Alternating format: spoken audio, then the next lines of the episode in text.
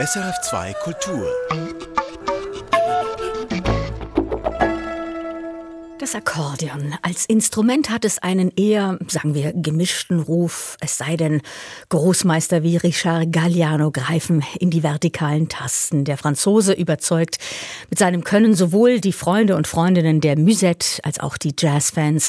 Wie er selbst dazu steht, das hören wir in einer knappen Stunde in unserer Reihe Künste im Gespräch. Aber zuerst lassen Sie uns auf literarischem Parkett tanzen. Dieses Buch, sagt der Schweizer Autor Lukas Bärfuß, sei sein persönlichstes. Sein neuer Roman Die Krume Brot vorgestern erschienen. Wir haben darüber berichtet. Erzählt der Roman die Geschichte einer jungen Frau mit italienischen Wurzeln, die in der Schweiz der 1960er und 70er Jahre ein bitteres Los erleidet. Sie verliert buchstäblich alles. Literaturredaktor Felix Münger hat Lukas Bärfuß zum Gespräch getroffen. Und zwar treffe ich Lukas Bärfuß nicht in Zürich, sondern in Bern, wo er als Dozent arbeitet, an der Hochschule der Künste. Wir sind im Berner Mattequartier am Ufer der Aare, einem ehemaligen Industriequartier, und überlassen unseren Blick über das Wasser schweifen. Und dahinter erhebt sich ein ehemaliges Fabrikgebäude, drei Geschosse, eine schmucklose, abweisende Fassade. Fenster reiht sich an Fenster. Heute sind in diesem Gebäude die Büros eines Verbandes untergebracht. Lukas Bärfuß, derartige Fabrikgebäude gibt es ähnliche auch in Zürich, wo Ihr neuer Roman Die krume Brot spielt. Was geht Ihnen durch den Kopf, wenn Sie jetzt an diese Fassade blicken? Ja, durch den Kopf äh, einiges, aber noch viel mehr äh, durch den Magen und durch das Herz, weil ich war in der Fabrik und meine Mutter war in der Fabrik und meine Tante war in der Fabrik und das ist äh, immer noch eine sehr lebendige Erinnerung und eine Erinnerung auch an die geisttötende Arbeit. Ich war jetzt nie am Fließband, aber ich weiß natürlich, was das bedeutet, wenn man eine Arbeit hat, die einem einfach geistig zermürbt. Adelina, die Hauptfigur in ihrem Roman, die arbeitet am Fließband. Dann ist sie auch in anderen prekären Jobs. Also sie lässt sich zum Beispiel mal als Bardame anstellen, ist auch dort schlecht bezahlt. Adelina ist eine junge Frau, die Tochter von italienischen Migranten. Sie wächst in Zürich auf in den 1960er, 70er Jahren und sie erleidet ein bitteres Los. Wir sprechen gleich darüber. Gab es einen konkreten Anlass für diesen Roman?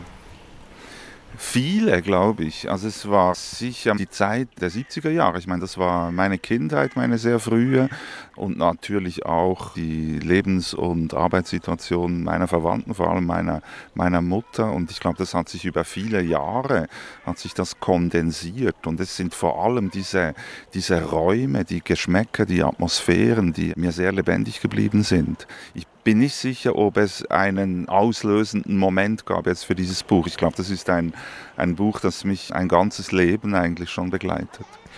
Es ist auch das Thema Migration, das da sehr stark aufscheint in diesem Roman, was es heißt, fremd zu sein und aufgrund der Abstammung in Sachen Lebensglück dann benachteiligt zu sein, so wie das dieser Adelina ergeht. Dieses Thema beschäftigt sie, Lukas Bärfuß, schon seit längerem, zum Beispiel auch in ihrem letzten Essay Vaters Kiste vom letzten Jahr oder auch in ihrer Publizistik und ihren Medienauftritten. Was genau treibt sie da an? Möglicherweise das Schicksalshafte. Ich fand es immer erstaunlich, dass noch bevor ich einen Namen hatte, äh, bekam ich schon eine Nationalität. Und ich glaube, die Nationalität ist das, was unser Leben am entscheidendsten bestimmt und etwas, was äh, wirklich von Beginn weg die Weichen stellt für das weitere Schicksal. Auch die Ungerechtigkeit, die damit verbunden ist. Absolut. Ich habe äh, jetzt in dieser genetischen Lotterie habe ich natürlich das große losgezogen, aber den allermeisten Menschen geht es nicht so. Und ich glaube, wir verstehen unsere Zeit und unsere Verhältnisse nicht, wenn wir uns nicht über das Fremde, das sogenannte, und über die Migration auseinandersetzen. Sie haben gesagt, Sie haben das große Los gezogen, in der Schweiz geboren worden zu sein. Ihrer Hauptfigur geht es da ganz anders. Adelina, sie ist eine Migrantentochter, sie durchläuft im Zürich der 1960er, 70er Jahre die Schule. Allerdings lernt sie bis zum Ende der Schulzeit nie richtig lesen und schreiben. Sie ist das, was man heute eine Illetristin nennt. Dann kommt Schlag auf Schlag. Der Vater stirbt, hinterlässt ihr einen Schuldenberg. Die Mutter verzieht sich zurück nach Italien. Dann wird Adelina schwanger, bringt eine Tochter auf die Welt. Eigentlich schön, aber der Vater lässt sie dann sitzen. Und sie gerät dann immer tiefer und tiefer in die Schuldenfalle. Abhängigkeiten werden größer.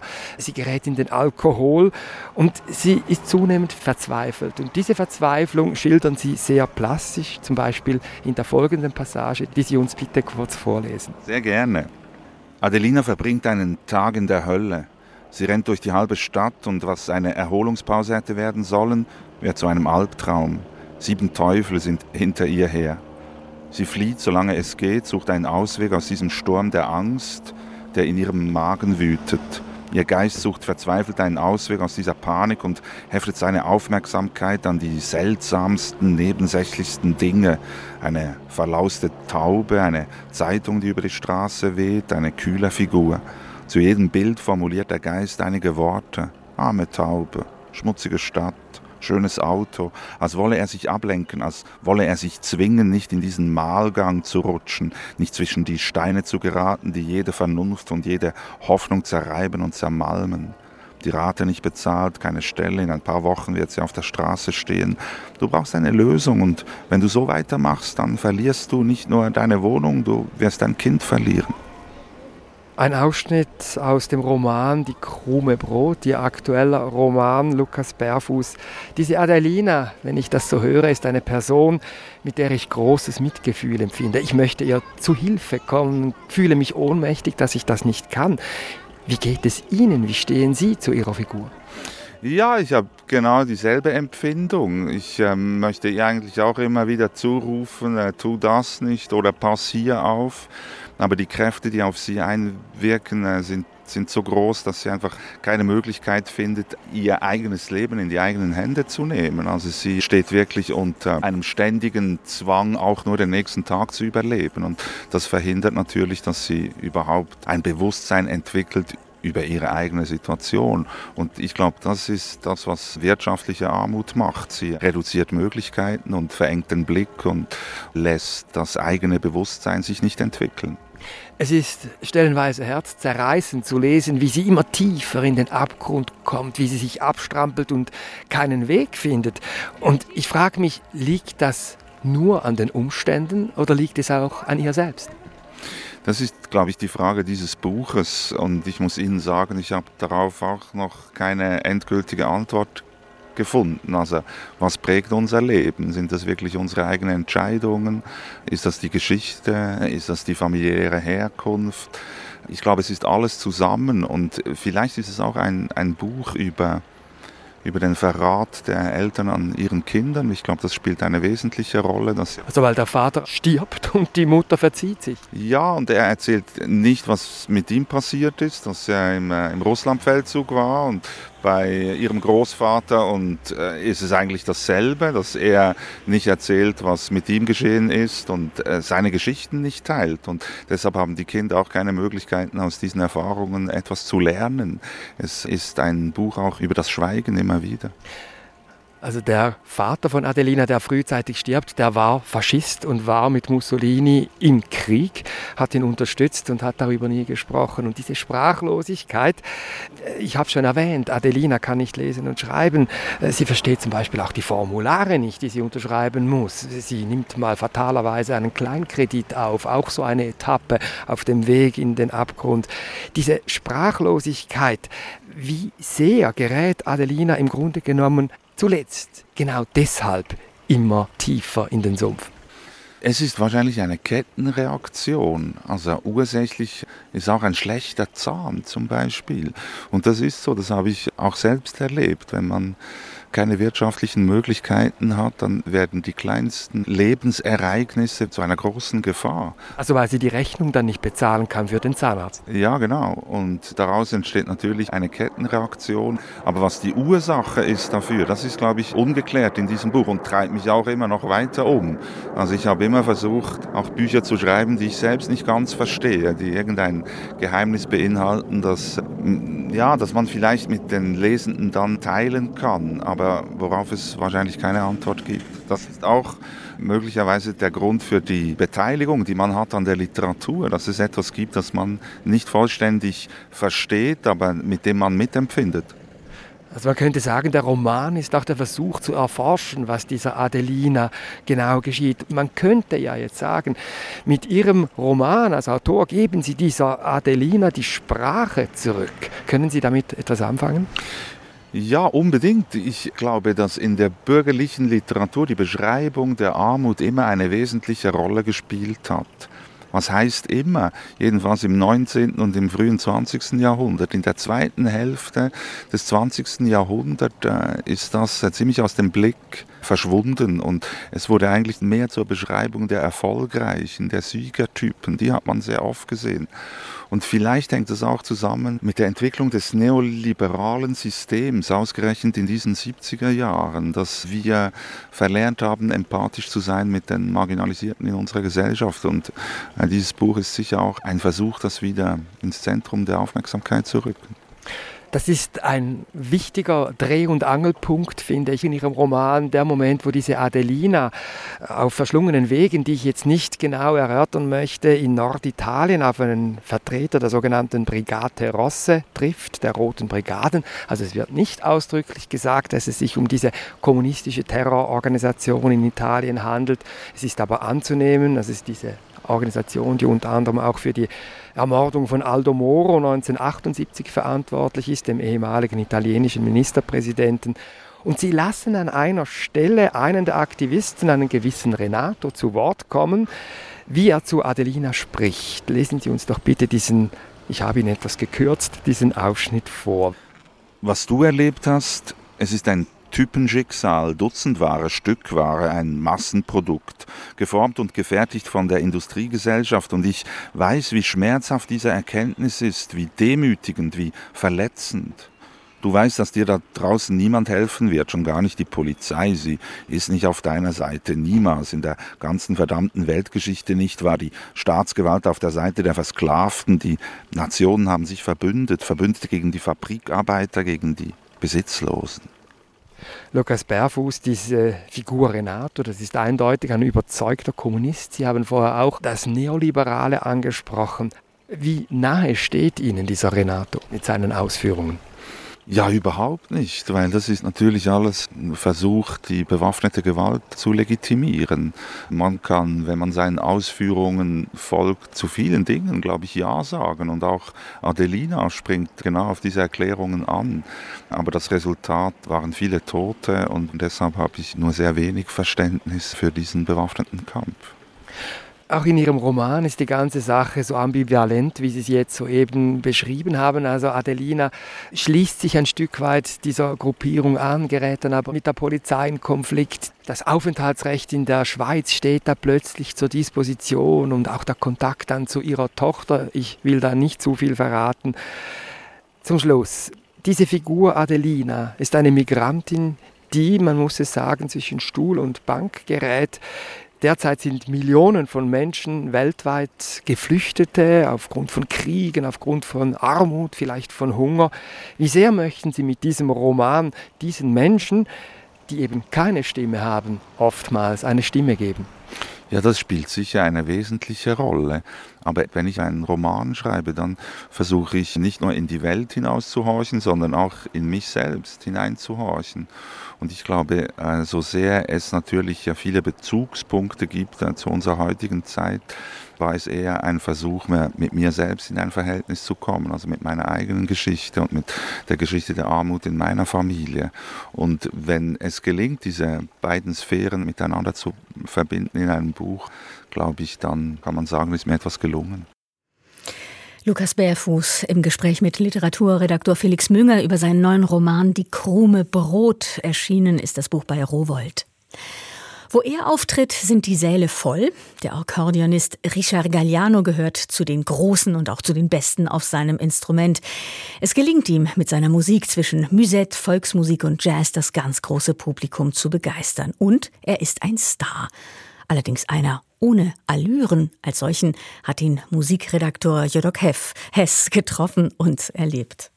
Ich treffe ihn in Zürich in einem Hotel, den Akkordeonstar Richard Galliano. Und obwohl ich im Vorfeld vernommen habe, dass er ein freundlicher Mensch sei, bin ich doch überrascht, wie zugewandt und warmherzig er ist. Dabei ist er zu Beginn noch nicht so richtig fit, klagt über ein Durcheinander in seinem Bauch. Là, je vous disais que aujourd'hui j'étais un peu fatigué, un peu un embarras gastrique, un peu.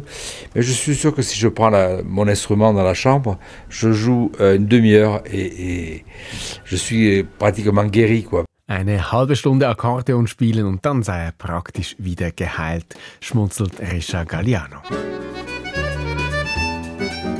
Ganz offensichtlich ist das Akkordeon für Risha Galliano viel mehr als einfach ein Beruf, es ist auch sein Lebenselixier. Das wird auch klar, als wir kurz über die Streiks gegen die Rentenreform in Frankreich reden, die zum Zeitpunkt unseres Gesprächs gerade in vollem Gange sind. Là, il y a des problèmes en France pour la retraite.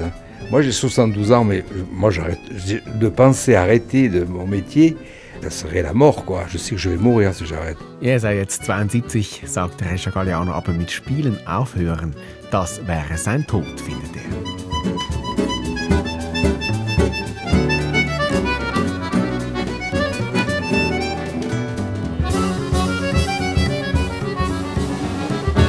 Für Risha Galliano ist das Akkordeon sein Leben. An ein Leben ohne Akkordeon kann er sich vermutlich kaum noch erinnern.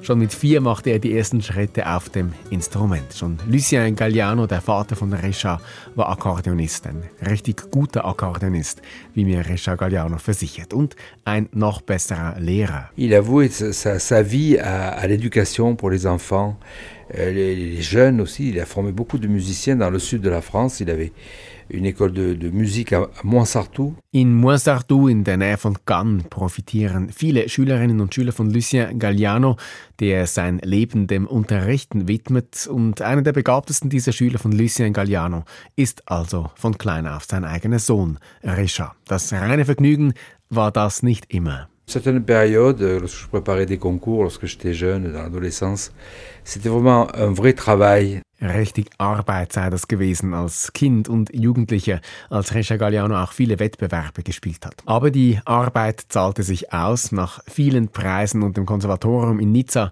folgte dann eine Zeit in Paris, wo Risha Galliano als Orchesterleiter arbeitet für verschiedene wichtige Chansonniers und wo er auf einen großen argentinischen Bandoneonisten trifft, Astor Piazzolla.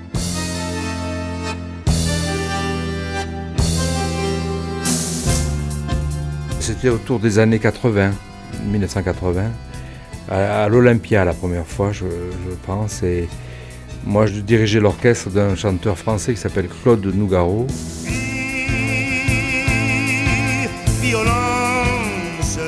Et, et, Piazzolla était venu voir le concert et, après il est venu dans la, loge pour me, saluer. Et puis il avait vu que j'avais un, un, style de jeu euh, proche du sien. Euh, et on est devenu à partir de, de, là très très très amis. C'était un peu comme... Euh, il, il, avait le même rôle que mon père. Anfangs der 1980er Jahre ist es, da ist Rescha Galliano Orchesterleiter für den Chansonnier Claude Nougaro. Nach einem Konzert kommt also Astor Piazzolla hinter die Bühne. Die beiden Ausnahmeakkordeonisten freunden sich schnell an und der 30 Jahre ältere Piazzolla wird bald wie zu einem zweiten Vater für Galliano. Er teilt ihm viele gute Ratschläge und einer dieser Ratschläge macht aus Rescha Galliano einen internationalen Star. Erneuere die Musette, sagt Piazzolla. Il disait une, toujours une phrase, il disait un musicien doit jouer la musique de sa terre. Alors lui, l'Argentine, c'est le tango, les Brésiliens, c'est le foro, euh, en Colombie aussi, ils jouent leur musique, les Roumains, ils jouent leur musique. Nous, sans être nationalistes, le musette, il y a Paris, c'est ça, c'est ça, quoi. La ville de Paris, la France, c'est la valse musette, c'est le, c'est quelque chose de très spécifique. Was für die Argentinier der Tango ist und für die Brasilianer der Foho, sei für die Franzosen die Musette, so lautet die Durchsage von Piazzolla. Und Risha Galliano nimmt sie sich zu Herzen und erneuert die Musette, diese französische Volksmusik im Dreivierteltakt. Eine Musik, die er bisher immer eher vermieden hatte. C'est un, un conseil d'ami. Alors, euh, bien sûr qu'il m'a influencé. Des fois, je me dis, bon, s'il m'avait pas dit ça, peut-être que j'aurais continué ma voix. J'étais plus dans le jazz moderne. Euh, J'avais toujours ce rejet du musette un peu. Il m'a conseillé de me repencher sur le musette et c'est là que j'ai vraiment réalisé et découvert même qu'il y avait des choses magnifiques.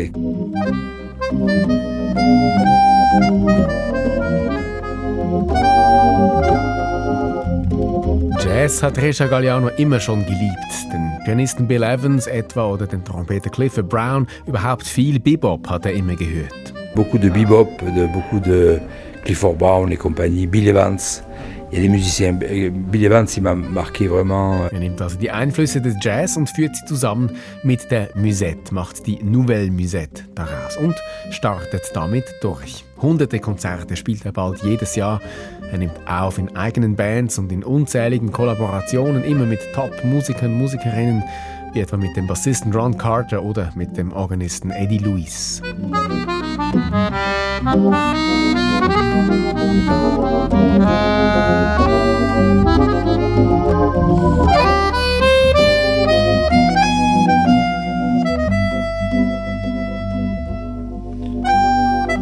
Wird Resha Galliano zum berühmten Akkordeonisten, wie wir ihn heute kennen. Und die Akkordeonistinnen, die Profis und die Hobbymusiker kennen Resha Galliano nicht nur als Studentenspieler, sondern auch als Autor eines Lehrbuchs für Akkordeon, eine Zusammenarbeit mit seinem Vater, die Méthode complète d'accordéon. On avait ce projet d'écrire quelque chose ensemble et on l'a fait au moment donné dans une période où moi je, je voyageais beaucoup, je faisais beaucoup de concerts, je faisais plus de 130 concerts par mois, par an, pardon, pas par mois, euh, 130 concerts par an, beaucoup de voyages. Et les années ont passé, et puis euh, on pense pas toujours que, les, parents, surtout tout le monde vieillit, mais surtout les parents vieillissent et qu'un jour ils seront plus là. Malheureusement, mon père n'est plus là, ma maman non plus. Et euh, alors, je suis heureux qu'on ait fait cette méthode ensemble, mais j'ai un grand regret, je trouve qu'on n'a pas assez joué ensemble. Das gemeinsame Projekt mit seinem Vater ist wichtig für auch wenn oder vielleicht gerade weil es das Thema auf etwas lenkt, was er bereut. In all den Jahren, in denen er hunderte von Konzerten spielte und auf der ganzen Welt unterwegs war, spielte er kaum je mit seinem Vater. Was auch mit seinem Vater zu tun hat, der offenbar nie ein Album oder eine CD aufgenommen hat. Mon père aussi, qui jouait magnifiquement bien, malheureusement, il a, il a jamais pensé faire un disque. Aujourd'hui, tout le monde fait des disques, tout ça. Lui, c'était sa vie de d'enseignant et puis de, de jouer comme ça, live. Quoi. Live hat er gespielt, Lucien Galliano. Es gibt auch ein Filmchen im Netz, auf dem man die beiden, Richard und Lucien Galliano, zusammen live auf einer Bühne sehen kann. Gestorben ist Lucien Galliano vor rund fünf Jahren. Er wurde über 90, was auch heißt Gelegenheit. Zum häufigeren Zusammenspiel hätte es schon gegeben. Richard Galliano versteht im Rückblick selber nicht genau, warum. Vielleicht habe ihn die Erfahrung als junger Mensch, das ständige Üben, allein die ständige Vorbereitung auf den nächsten Wettbewerb, ein wenig zu einem Solitär gemacht, sinniert er. Peut-être que le, le, fait de préparer des concours dans mon adolescence a développé quelque chose de, de très individuel, quoi, très personnel, très solitaire. Voilà. Alors je, c'est un peu une déformation que j'ai. Bon, je me suis fié à, à, moi-même, quoi. Et, c'est vrai que j'ai. Euh, Aujourd'hui, j'ai vraiment. Malheureusement, il est plus là, je peux plus.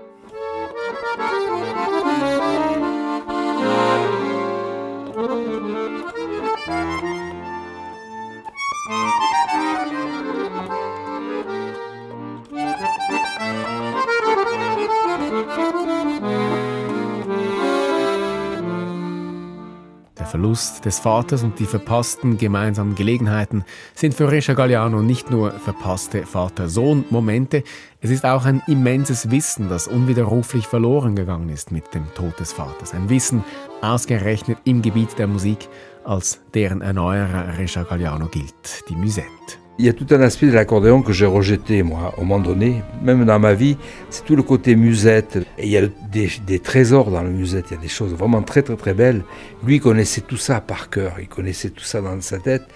Et il aurait pu, me, au moment donné, m'apprendre en jouant. Mein Vater hätte mir, wenn ich mehr mit ihm zusammengespielt hätte, all dieses Wissen über die Musette noch weitergeben können, meint Resha Galliano. Aber immerhin, die gemeinsame Akkordeonschule, die gibt es und in dieser Schule viele gemeinsame Kompositionen. Kompositionen, die gut liegen auf dem Akkordeon und die damit für das Vergnügen stehen, das man haben soll auf einem Musikinstrument. Il y a beaucoup de compositions qu'on a fait tous les deux et qui sont très très agréables à jouer. Elles sont, ce sont des, tous des petits morceaux très voilà encore ce que je, ça rejoint ce que je disais tout à l'heure, le plaisir de jouer, de, de jouer, pas pas de pas le travail. Und dieses Credo, dass es in der Musik in erster Linie um das Vergnügen gehen soll, nicht um die Arbeit, dieses Credo haben Lucien und Risha Galliano sogar festgehalten, ganz vorne in ihrem Heft. Dites je vais jouer heißt es da. Dites je vais jouer plutôt que je vais travailler ou étudier. Sagen Sie nicht, ich gehe arbeiten, sagen Sie, ich gehe spielen. Und so spielt Teresa Galliano auch mit 72 noch fürs Leben gern. Ans kürzer treten denkt er nicht, eben nicht mehr spielen hieße sterben. De penser arrêter de mon métier, das serait la mort, quoi. Je sais que je vais mourir si j'arrête. Und überhaupt ergänzt Teresa Galliano noch ganz am Schluss unseres Gesprächs. Picasso habe doch gesagt, man müsse das Kind in sich wiederfinden. Er könne von sich deshalb genauso gut sagen, er sei zwölfeinhalb, nicht 72. C'est Picasso qui disait il faut rechercher l'enfant en soi. L'enfant. Et, et, moi, je suis complètement d'accord avec ça. Moi, j'ai 72 ans, mais je pourrais dire que j'ai 12 ans et demi, quoi. C'est pas, c'est pareil.